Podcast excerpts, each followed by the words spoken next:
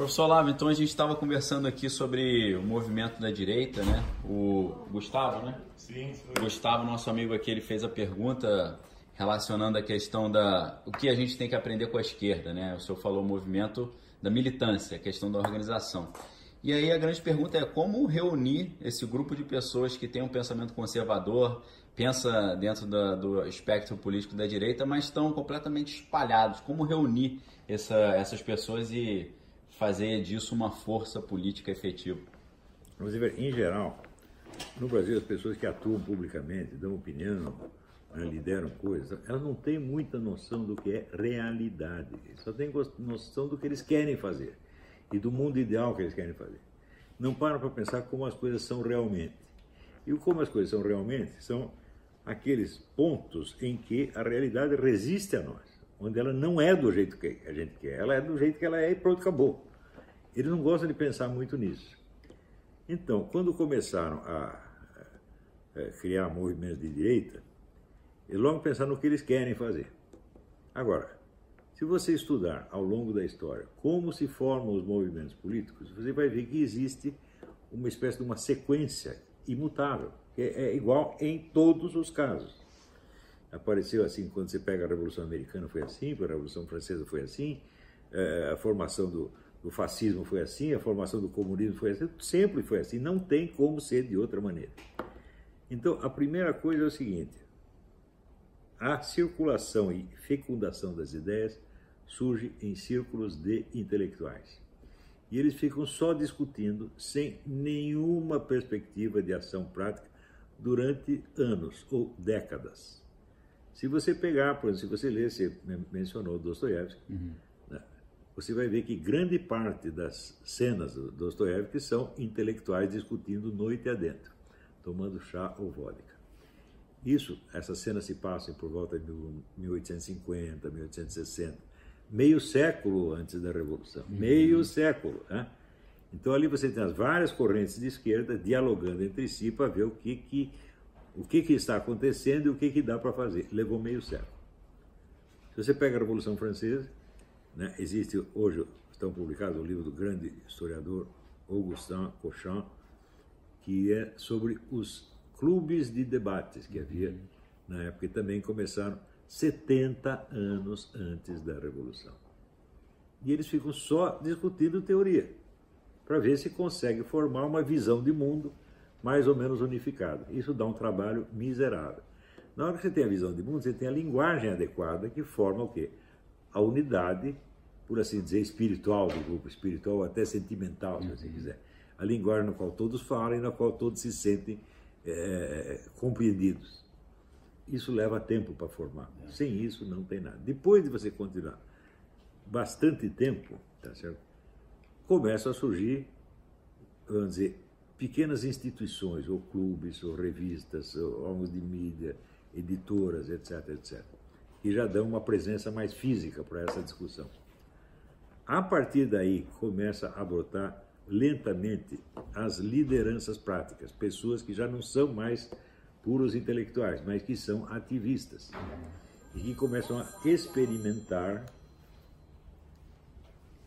experimentar, criar meios práticos de ação para colocar tudo aquilo em, em movimento. Uhum. E que, evidentemente, vão falhar mil vezes. Aí começa, vamos dizer, a oposição, a repressão, a violência, os homicídios, uhum. etc, etc. E aí você vai formar o que se chama a militância, somente aí. Uhum. Mas antes de ter a militância, você precisa ter os líderes da militância, tá que vêm, são herdeiros da primeira, da primeira geração de intelectuais, e que já são algo a mais. É como tem no, no, no, no, no livro Os Demônios do Dostoiévski Verkovensky pai, Verkovensky filho. Uhum. Verkovensky pai é um, intelecto, um intelectual, um cara que vive no mundo da lua, só tem ideias, etc, etc. E o Verkovensky filho já é o cara que chega e toca fogo numa favela para criar crise social. Uhum. Então você vê a diferença entre o intelectual revolucionário e o revolucionário. Só que o revolucionário é filho do intelectual revolucionário. E isso é simbólico. Isso foi assim na França, na Rússia, na, na Espanha, na Itália, em todo lugar. Quando você começa a ver a história do, do a história do fascismo, por exemplo, foi muito mais rápida. Uhum. Mais rápida quer dizer, foi apenas 20 anos. Uhum. Né? Em 20 anos, começam as discussões. A primeira discussão foi é, um negócio notabilíssimo, um sujeito chamado Corradini levanta a questão, levanta dentro do movimento revolucionário, dentro do movimento socialista, a seguinte questão: quem é o agente da revolução mundial? Pode ser o proletariado? E a resposta dele é não, porque não há proletariado mundial, mundial. só tem proletariado nacional. O proletário que sai de uma nação e vai para outra, ele não é proletário, ele é um mendigo. Uhum. Até ele chegar a ser proletário leva um tempo. né? Então, o proletário é sempre nacional. O cara começou a falar isso em 1908, 1910. Quando chega na Guerra de 14, os comunistas tinham a ideia de que o proletariado de cada nação ia se unir com o proletariado das outras, eles se recusar a lutar numa guerra burguesa. Iam lutar contra a guerra. Aconteceu exatamente o contrário. Os proletários foram os mais nacionalistas e patriotas, mais entusiastas, mais entusiastas da guerra, confirmando então a suspeita que esse Corradini tinha levantado. Né? Então, Corradini diz: o sujeito da revolução mundial não é o proletariado, são as nações proletárias. Uhum. Então não é proletariado contra a burguesia, nações proletárias contra nações burguesas, nações exploradas contra nações exploradoras. Uhum. E isso é tão certo que depois da Segunda Guerra quem adotou isso foi o Stalin. Uhum. Quando Stalin lança o movimento terceiro mundista, né, já não é mais o proletariado internacional, são as nações exploradas contra o imperialismo. E isto marcou toda a história do comunismo desde 1945. Uhum. Ou seja, toda a orientação fundamental do movimento comunista foi de origem fascista. Deve ao fascismo. Deve ao fascismo. Uhum. Só que ninguém lembra que é o tal do Corradini, os caras são muito injustos, né? O cara é tremendo gênio, né? Uhum. Gênio do mal. Do mal, é. Como Mas, Stalin também. Como Stalin. Tanto que o Stalin percebeu que era certo isso aí, uhum. né? E que isso dava mais futuro do que é, a ideia louca do Revolução Mundial Proletária, do Trotsky. A picaretada na cabeça do Trotsky foi um benefício, porque o cara só estava atrapalhando, é. cala a boca. o Stalin estava certo, objetivamente. Ele estava fazendo as escolhas certas. As escolhas né? certas. Do Agora, movimento dele. Você vê que a discussão começa, inteir, é, começa num nível inteiramente teórico. Intelectual. E isso tem, dizer, uma vez estava eu e o Roberto Campos discutindo isso aí, falei, quanto tempo leva para sair da revolução intelectual para a revolução propriamente dita. Uhum. E nós chegamos à conclusão que é no mínimo 20 ou 30 anos. Né? No caso, por exemplo, se, hoje você vê que existe um movimento internacional a favor da pedofilia, legalização é, da pedofilia. É, forte. Isto começou com um líder gaysista francês uhum. nas décadas de 70. Ele soltou a ideia, a ideia circulou entre meia dúzia de intelectuais e aos poucos os caras vão discutindo, é não é, pá, pá, pá, daí vai formando a massa crítica. Uhum. Tem a massa crítica, começa a surgir a possibilidade de você criar líderes militantes Sim. que assumem a causa e começam a propagá-la uhum. em público. No Brasil, o pessoal simplesmente saltou a primeira etapa. A discussão teórica simplesmente não houve. É verdade. Que o pessoal ouviu falar de antipetismo, conservadorismo, ah, quero ser deputado federal. Ora, no Partido Comunista, qualquer sujeito que dissesse eu quero ser deputado federal, leva um tapa na cara. Para quem vai ser deputado federal, quem o secretário-geral mandar, e você cala a boca burro uhum. e você vai lavar as privadas. Uhum. E assim. Né? Então, por quê? Ali você já tinha a liderança militante formada, capacitada e capaz de escolher as pessoas, quem serve para o quê. Às vezes mandavam até o sujeito votar em candidatos que pareciam até reacionários, que convinham ao partido de ter algum uhum. acordo secreto. Tipo o Prestes apoiando Vargas. Claro, claro, claro. Quer dizer que a escolha não é ideológica, a escolha é estratégica. Uhum. Né? É, nenhum movimento pode ser conhecido pela sua simples ideologia, mas pela tensão dialética entre ideologia e prática. Uhum. Nunca combina totalmente, nunca.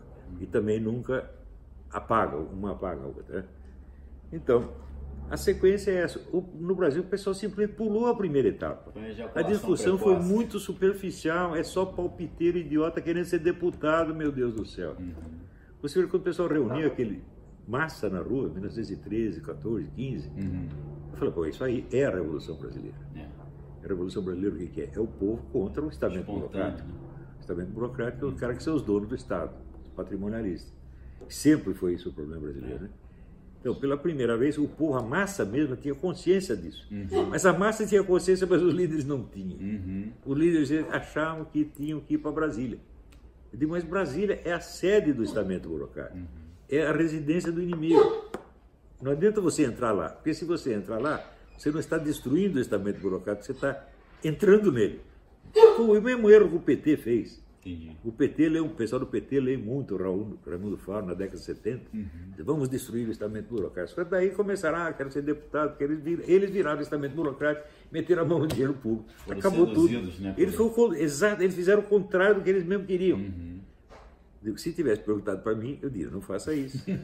Você não pode realizar né, a revolução do Raimundo Fauro pelos métodos do Antônio Gramsci. Não uhum. pode. Né? Mas ninguém, assim, essa inteligência maravilhosa da esquerda. E o pessoal da direita é mais burro ainda. É. Porque eles não tiveram nem o tempo de discussão que a esquerda teve. A esquerda, a discussão séria da esquerda, começa a partir de 64, uhum. com o golpe militar, e eles se perguntaram o que, que nós fizemos de errado, vamos examinar. Tem que se reorganizar. Tem que se reorganizar. E a discussão começa no nível puramente teórico. Uhum sem nenhum plano de ação prática ainda. Essa discussão está documentada em várias revistas, por exemplo, a revista Brasiliense, que era do Caio Prado Júnior, a, a, a, revista é, Civilização Brasileira, que era do uhum. Enio Silveira. É uma discussão notabilíssima, mas que foi criando a massa crítica. Perfeito. Entendeu? Então, quando eles começaram com o negócio da, da ocupação de espaços, usando o material do Gramsci que eles tinham recentemente trazido foi trazido da Itália pelo Enio Silveira, da, da civilização brasileira, eles já vinham com uma massa crítica formidável. Então foi relativamente fácil a caminhada deles ao poder. E quando eles chegaram ao poder, eles sabiam se fortalecer. Perfeito. Eles se tornaram donos de todo o dinheiro. Eles restauraram o comunismo na América Latina e o financiaram, pagaram a, a brincadeira, pagaram a festa. É um poder extraordinário uhum. que eles uhum. tinham. Né?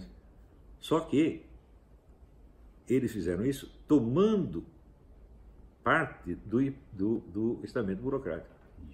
Então, a corrupção que fomentou o renascimento do comunismo, ao mesmo tempo bloqueou o desenvolvimento do uhum. comunismo. Porque não, não tinha jeito, eles já eram já estavam associados às grandes empresas, aos bancos internacionais, financiado pelo Jorge Soros, etc. Bom, então criamos aqui um poder e tudo que nós podemos fazer é exercer e roubar mais ainda. então, eles deram certo. O comunismo deles é que deu errado. Né? Uhum. Né? Mas é, não por intenção deles. Sim. Né? Eu acho que os comunistas deveriam erguer estátuas ao Lula. Ele salvou o comunismo latino-americano. Uhum. Mas salvou e só o enriqueceu. É. Então, ele não criou o comunismo, ele simplesmente transformou o capitalismo no inferno. Bom, então, não há como saltar essa sequência. Uhum. Então, todo esse pessoal que quis, se apressou em ir para o governo, eles ferraram com o movimento da direita. Uhum. Eles Entendi. pensam que é uma vitória. Não é uma vitória. Porque você, você não sabe o que fazer, é. não tem sequer uma linguagem comum. Uhum. Você vê aquele pessoal que foi para a China, uhum. diz, escuta, você quer entregar para o, o serviço secreto chinês toda a identidade de todos os cidadãos brasileiros? É isso que você quer fazer? É esse o seu conservadorismo? Entregar tudo para a nação mais genocida e assassina de cristãos que tem no mundo? Uhum. Claro que os caras não têm consciência do que estão fazendo. É. Eles não fizeram isso por mal, não serve por sacanagem, simplesmente. Falta de informação. Falta de informação. Uhum. Eles eram os ativistas práticos que não tinham acompanhado a discussão teórica, porque não houve discussão teórica. É. O único sujeito que fez alguma teorização disso fui eu, mas Exato. incipiente também. Uhum. Né?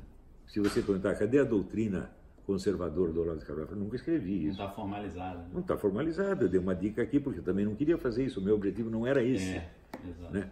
Precisava, vamos dizer, verdadeiros intelectuais uhum. é, conservadores. Eu não me considero um intelectual conservador, nem, uhum. nem cristão, nem nada. Eu me considero apenas um estudioso. Uhum. Né? Não tenho realmente planos políticos, não tenho intuito político nenhum, zero. Né? Mas posso colaborar com aquele que me pareça melhorzinho no momento. Eu uhum. colaborei mas eu colaborei até com besteira, sabendo que dá errado. Não, isso é uma besteira, mas moralmente eu tenho obrigação. Quando os garotos começaram aquele negócio de marcha para Brasília, uhum. isso é inédito no mundo. Você reúne 3 milhões de pessoas na rua e diz: Espera aí que eu vou para Brasília e já volto. isso, isso é chanchada da Atlântida, meu Deus do céu. Mas como os meninos estavam bem intencionados, eu dei uma força para eles. Falei, é uma estupidez, mas é o que tem no, no momento do programa. Então é isso. Professor, Eu fico, é, falando sobre militância, como é que eu fico, eu fico preocupado aqui? Porque a gente lê lá no Ponelologia do Andrew Lobachevsky aquela formação dos psicopatas no poder que controlam a multidão de histéricos. O que a direita poderia fazer para não cair nesse mesmo cenário de um bando de histéricos controlados por uma elite de psicopatas? Olha, o psicopata é um sujeito que não tem consciência moral. Ele não é capaz de julgar o mal ou o bem que ele está fazendo. Ele sente que tudo que ele faz é o bem e tudo que contra ele é o mal. É isso? Quantas pessoas desse tipo estão no governo agora? Eu acho que não são muitas, mas deve ter uns dois ou três. Uhum.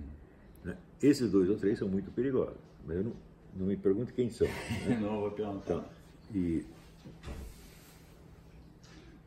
Mas acho que o grande problema desse governo não é esse. Uhum. Realmente não é um bando de psicopatas ainda. Né? É, ao contrário, eu acho o, o Bolsonaro um homem muito sincero, muito uhum. simples, um homem bom. Tá certo? Ele não quer fazer o mal para ninguém. Uhum. E ele tem senso do seu próprio erro, da sua própria culpa, ele tem, tem consciência tem humildade, tem humildade, humildade.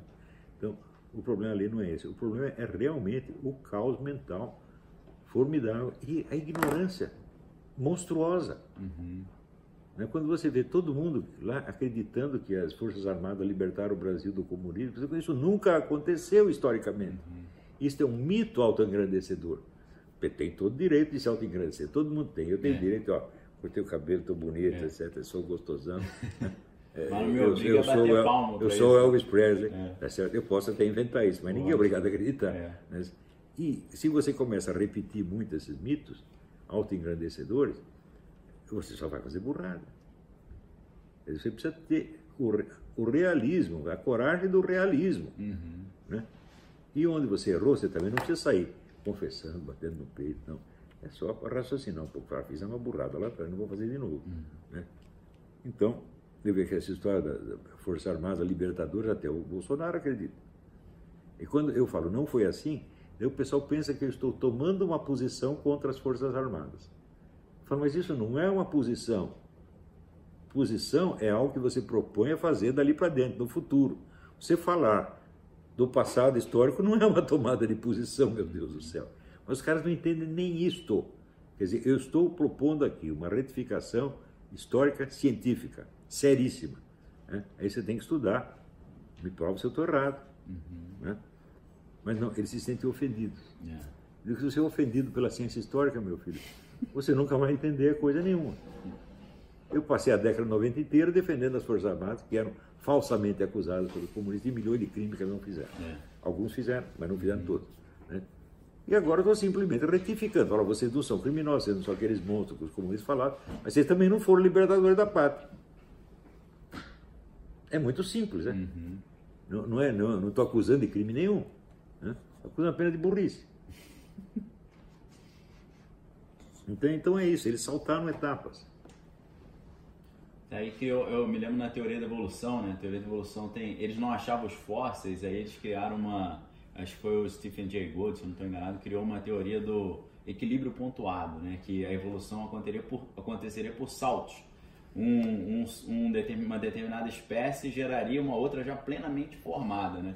Só que eles viram que isso aí é anticientífico porque você não tem prova. Né? Não tem, quer dizer, a, a, falta de provas é alegada como prova. É. E aí, aí será que a, a, nossa direita então se tornou um, um, eles, eles chamavam esse novo ser de hopeful monster, né? Os ah, sim, hopeful monster, exatamente. Será que essa nova direita é um hopeful monster? Fizeram isso porque tinham muita ambição.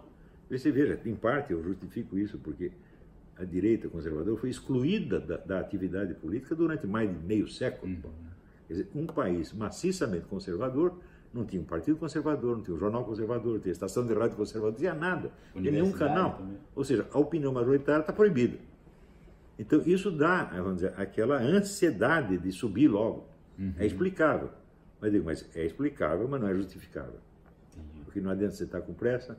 Né? É assim, é, e, né, bom, você é, ah, quero comer a dona. Você tem todo o direito de querer comer, mas não quer dizer que ela tem obrigação de dar para é, você. Pô. Tem que convencê-la. Tem que convencê-la primeiro, né? Você já, já conversou com ela a respeito. É né? Então, eles foram com pressa demais, foram uhum. com sede demais ao pote e agora estamos desorientados. O senhor acha que apesar do governo Bolsonaro estar numa estrutura dessa de Hopeful Monster, é possível salvar de alguma maneira esse governo para que ele tenha uma performance razoável, apesar de ter sido tão precoce assim? Eu não sei, eu não sei.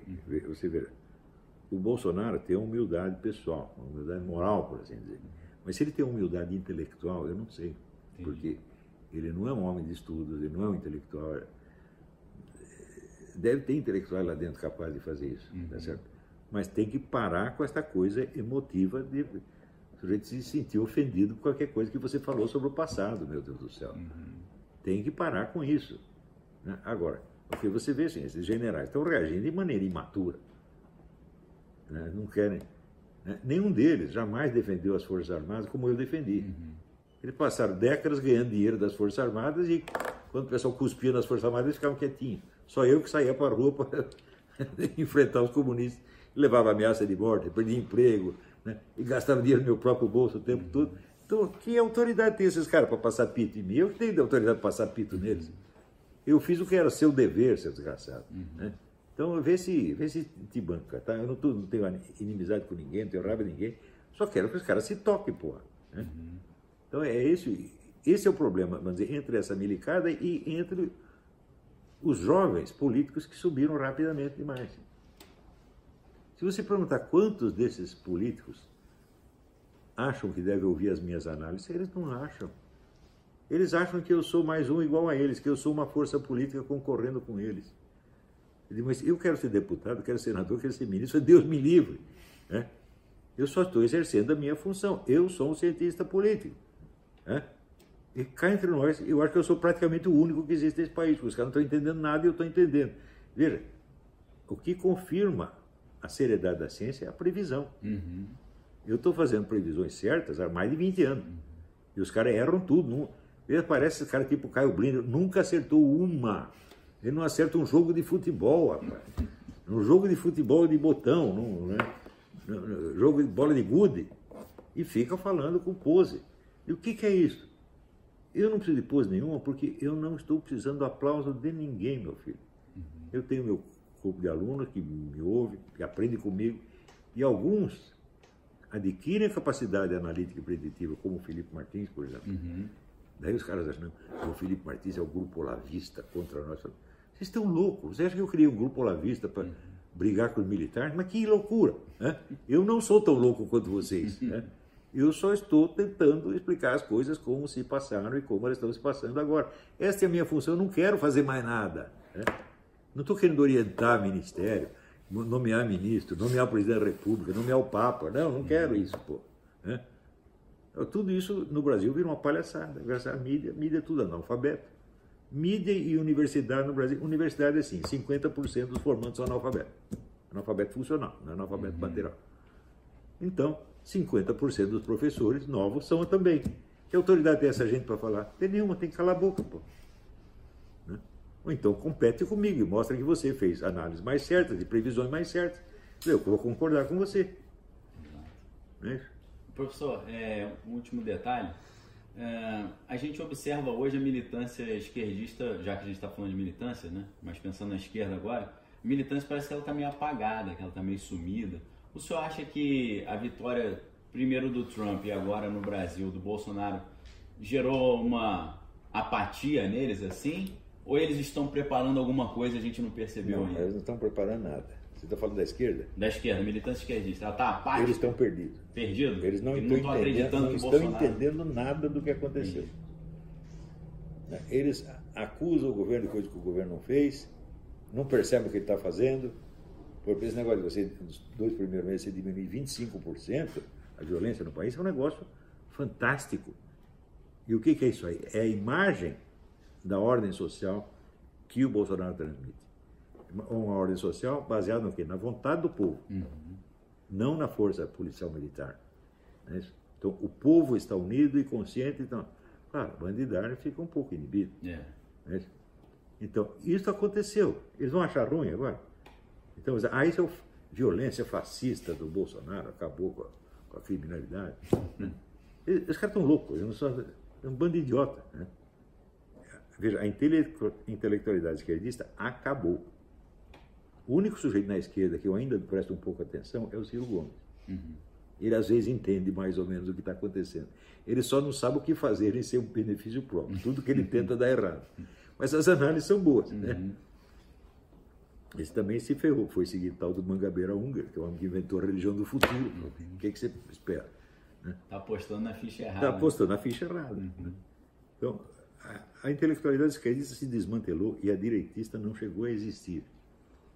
Está tiveram... tá quase com um limbo, então, né? Está um limbo. Tá um a limbo. esquerda está perdida, a direita está é um bebê. Que Você só tá vê preparado. emoções, um jogo de emoções. Uhum. E a pergunta é essa, professor: a militância de direita, o que, que ela deve fazer para se unir? Ela deve fazer o que. Ela não pode se unir.